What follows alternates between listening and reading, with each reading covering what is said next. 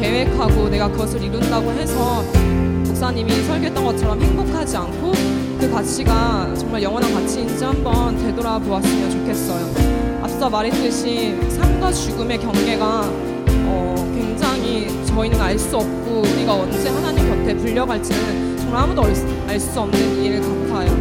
사건 사고가 난무하는 이 세상에서 여러분들이 어떤 소망을 가지고 살아가고 있는지 모르겠습니다.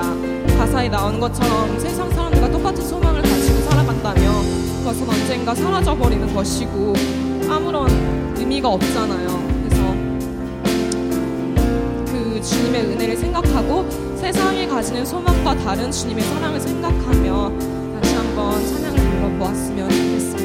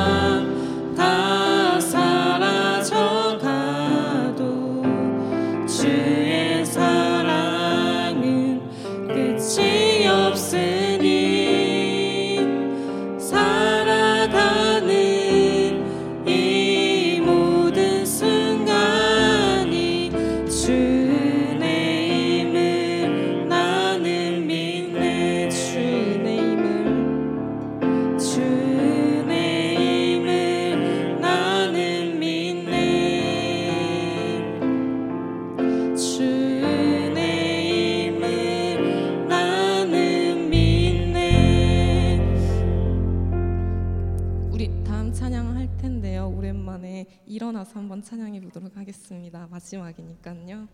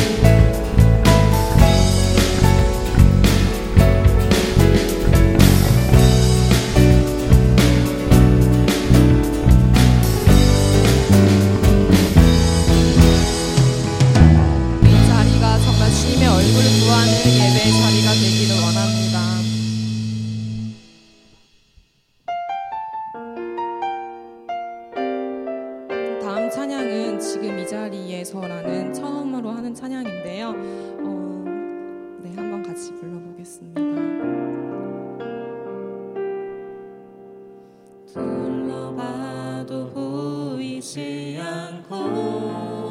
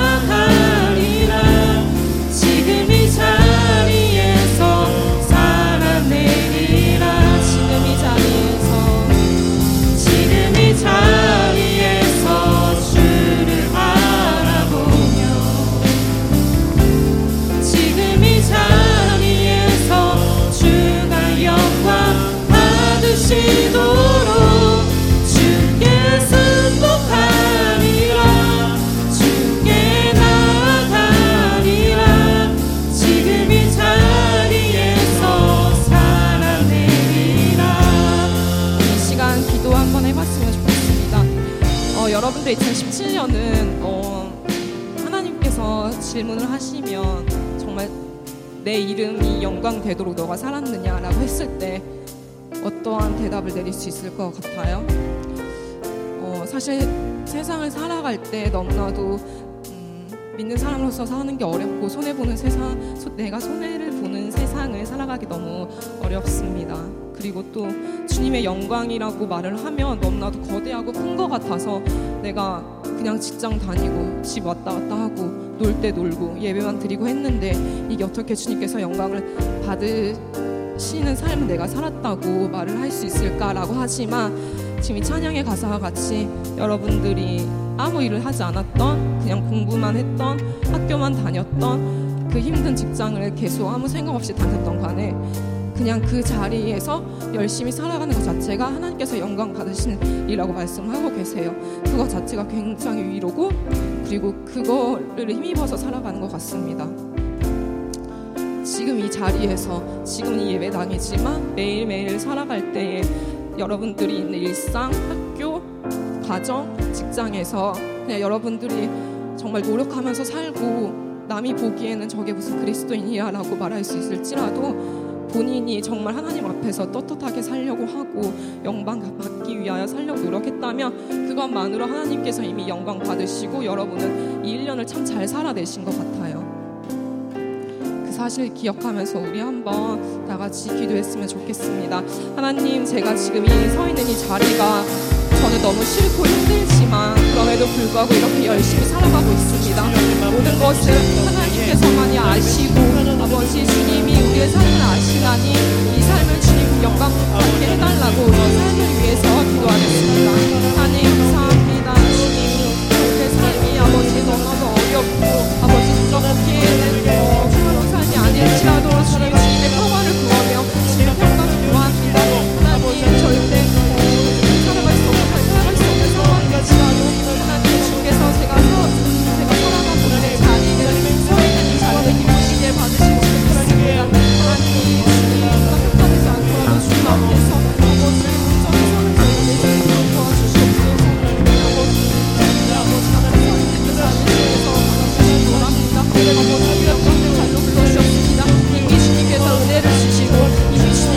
보여주셨습니다.